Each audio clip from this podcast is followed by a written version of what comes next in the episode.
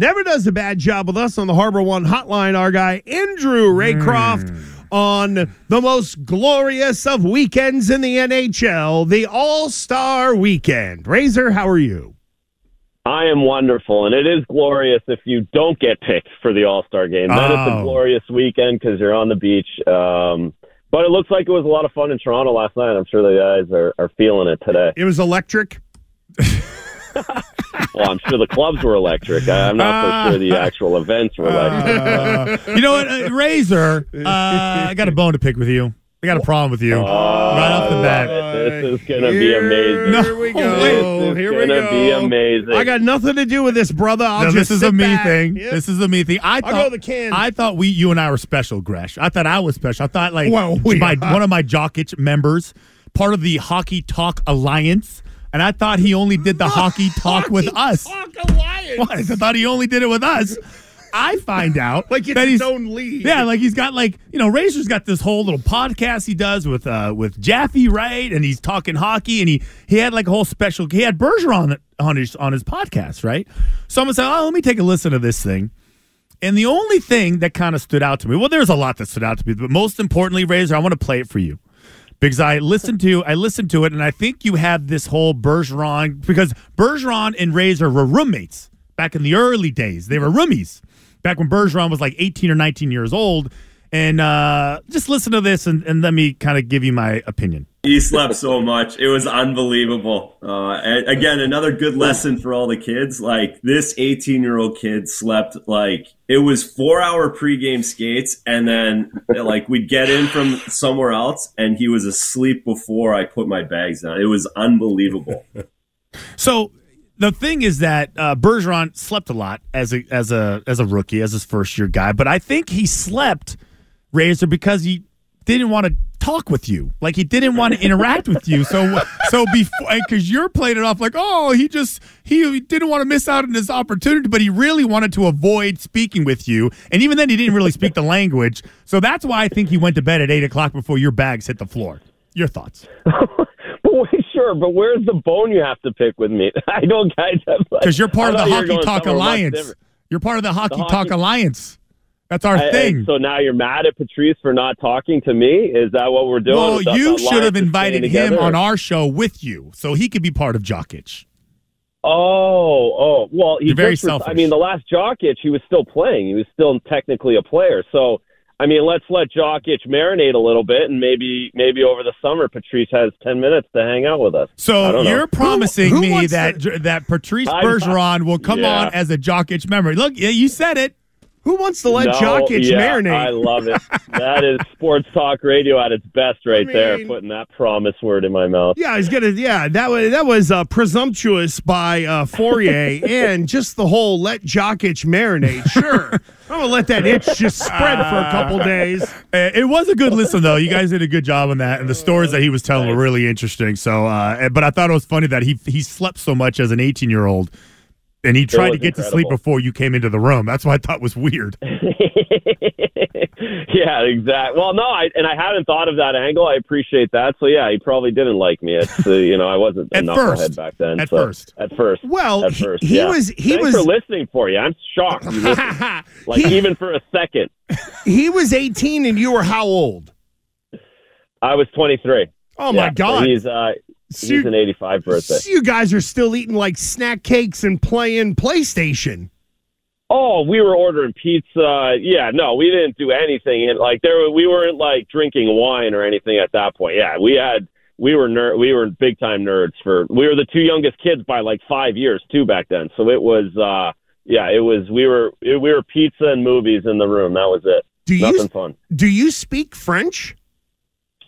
Uh, well, no, no, no. I'm not going to say I speak French.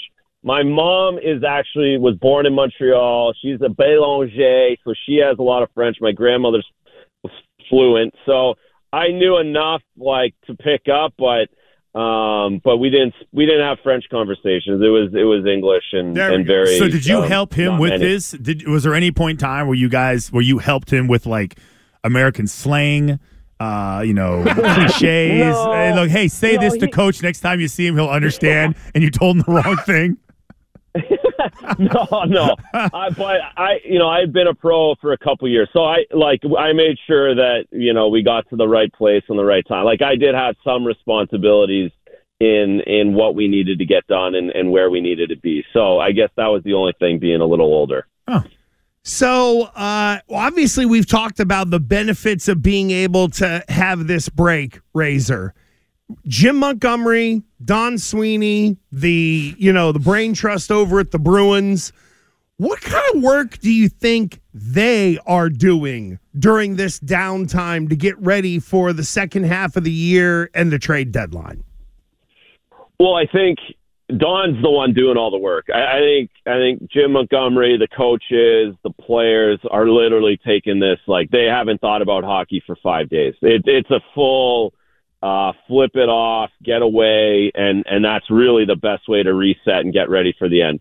Now, Don Sweeney is they're trying to look at their roster and they're trying to figure out what's going on in the league. We did have a big trade in the NHL yesterday or the day before. Elias Lindholm, who is connected with Boston quite a bit, center for Calgary, gets traded to Vancouver for a pretty good hockey player, a couple of good prospects, and a first round pick. So it was a big deal that probably gets the gears in motion, gets everybody talking and figuring out where players can go, and, and hopefully that breaks that trade deadline. So Don Sweeney's really look, and and that part of the organization's looking at what the team needs, what kind of players are out there, how can we build depth.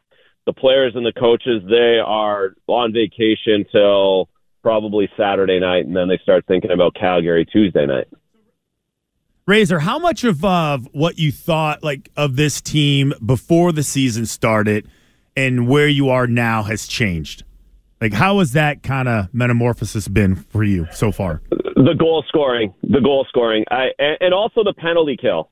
So, to the well, I guess I'll go to the penalty kill. Of course, Patrice Bergeron, but also for me, Tomas Nosek. He he took a lot of faceoffs in zone the last couple of years. I wasn't sure where that was going to shake out um, on the special teams. And then uh, uh, I don't think we ever would have thought they were scoring three and a half, four goals a game uh, like they are right now. Charlie Coyle, Pavel Zacha, on pace to have more points than Patrice Bergeron and David Krejci did last season. I didn't really see that coming.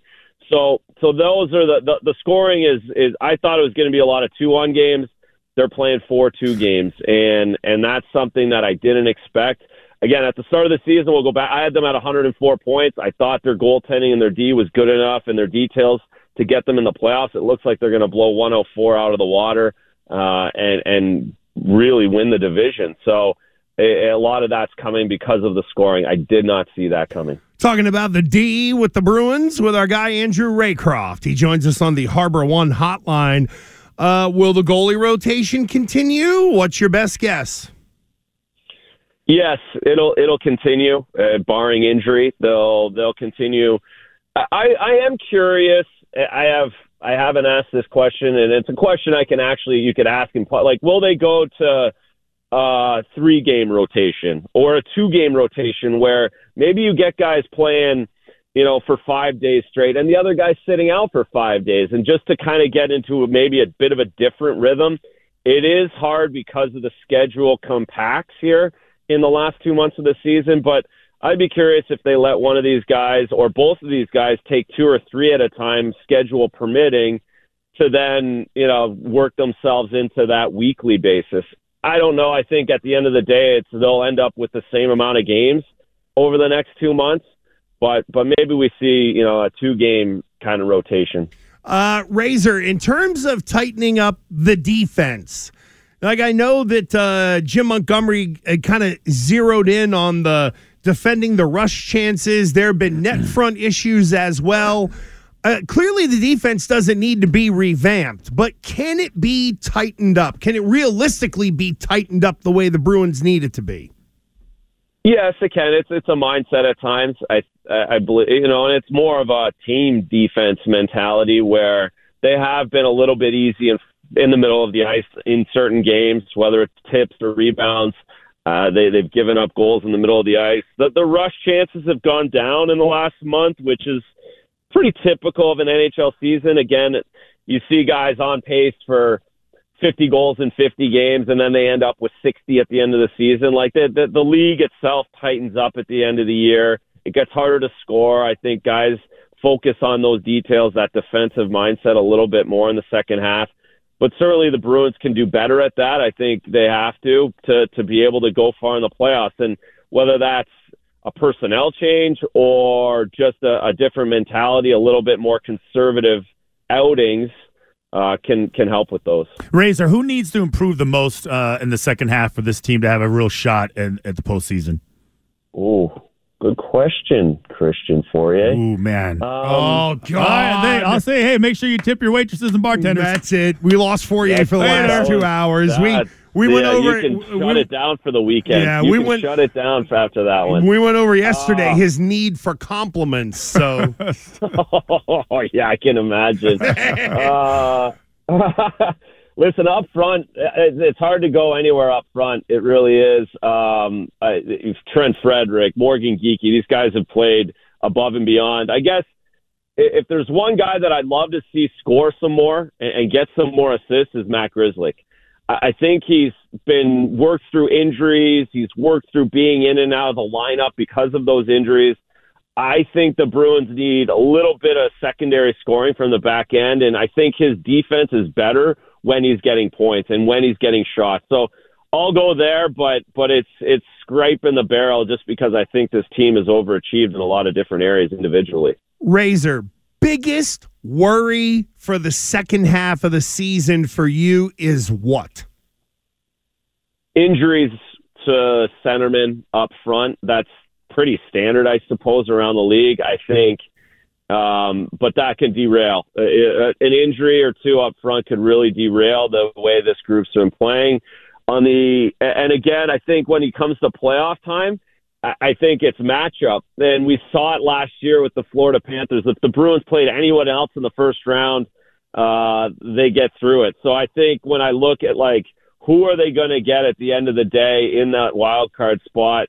Um, I don't see a Florida out there right now, but but that's always a worry if you just get the wrong matchup uh, in that first round to make things difficult. We found that out last season. Razor, uh, first half MVP, not named Pastrnak or any of the goalies. Brad Marchand. Okay. Um, and it's and it's because of his leadership. He's ta- he took the captaincy role very seriously. He was very proud of getting the captaincy. We heard all that all summer, but he's brought it on the ice, and I think his he's won uh, two or three or four games for this Bruins team that look like they weren't going to pull it out, and he's come out in the third period and. The Columbus game at home, he had a hat trick in the third period. Uh, multi-goal games three or four times in the January where it's the dog days, and he could have slept through it and, and not allowed to not got this team into the fight. So for me, it, it's not even a question that it, it's Brad Marchand after those three guys that you just mentioned. All right, Razor, thanks a bunch, brother. We appreciate it. I don't know if it was necessarily a bone that Fauria picked with you, but nevertheless. Well, you know, we tend to exaggerate through it. a Hey, little bit in radio. I radio. appreciate you. You pumped the, the interview for us. I appreciate that for you. Hopefully, everyone listens to it. It was fun, and I just appreciate you paying attention to what I'm doing. Hey, listen, man. I, I love, uh, you know, if you know anything about Gresh and I, we love uh, storytelling. We love guys telling stories about the beginning. And I think it was really interesting how he came up, how he wouldn't talk, how he was nervous about people being, you know, upset about him not talking. So there was a whole like learning curve with him I thought was interesting. So, but I just want to, before you leave, like, okay, so we're thinking maybe May for Bergeron in here, maybe like April. Let's go May. May for Bergeron. Yeah, I, I think it has to be still in school time. So yeah, let's Let's shoot right, for May. May, June. We'll Okay. see. all right. There we go. May. All right. We'll, All right. we'll keep reminding because we have you all year. There we I go. can't wait to hear about it every single Friday until May. Uh, well, next Friday we'll be able to talk about games, There we and go. Yeah, we will goodness. get we'll get Thank goodness. razors we'll get razors thoughts on the Super Bowl as well, which I'm sure is big in oh, Canada. I've got lots. I've got lots of thoughts for sure. I'm ready for it Friday. Did uh, could we have done Grey Cup breakdown with you as well? No, no, I have no idea who's in the Grey Cup. Yeah, no yeah. chance. Do you know who Pinball Clemons is? Yeah, Yes, I do know Pinball Clemons is. That's a real guy. I don't Yeah, think he very is. great Yeah. nickname. No, he was. He's one of the. He's one of the most storied receivers in Canadian Football League history, and then coached the Toronto Argonauts. He was the CFL's version of Barry Sanders. There you go. That's exactly right. Look at that. Interesting. CFL knowledge, baby. Thanks, Razor. Have a great Thanks, weekend, buddy. brother. We'll see you. You too, guys.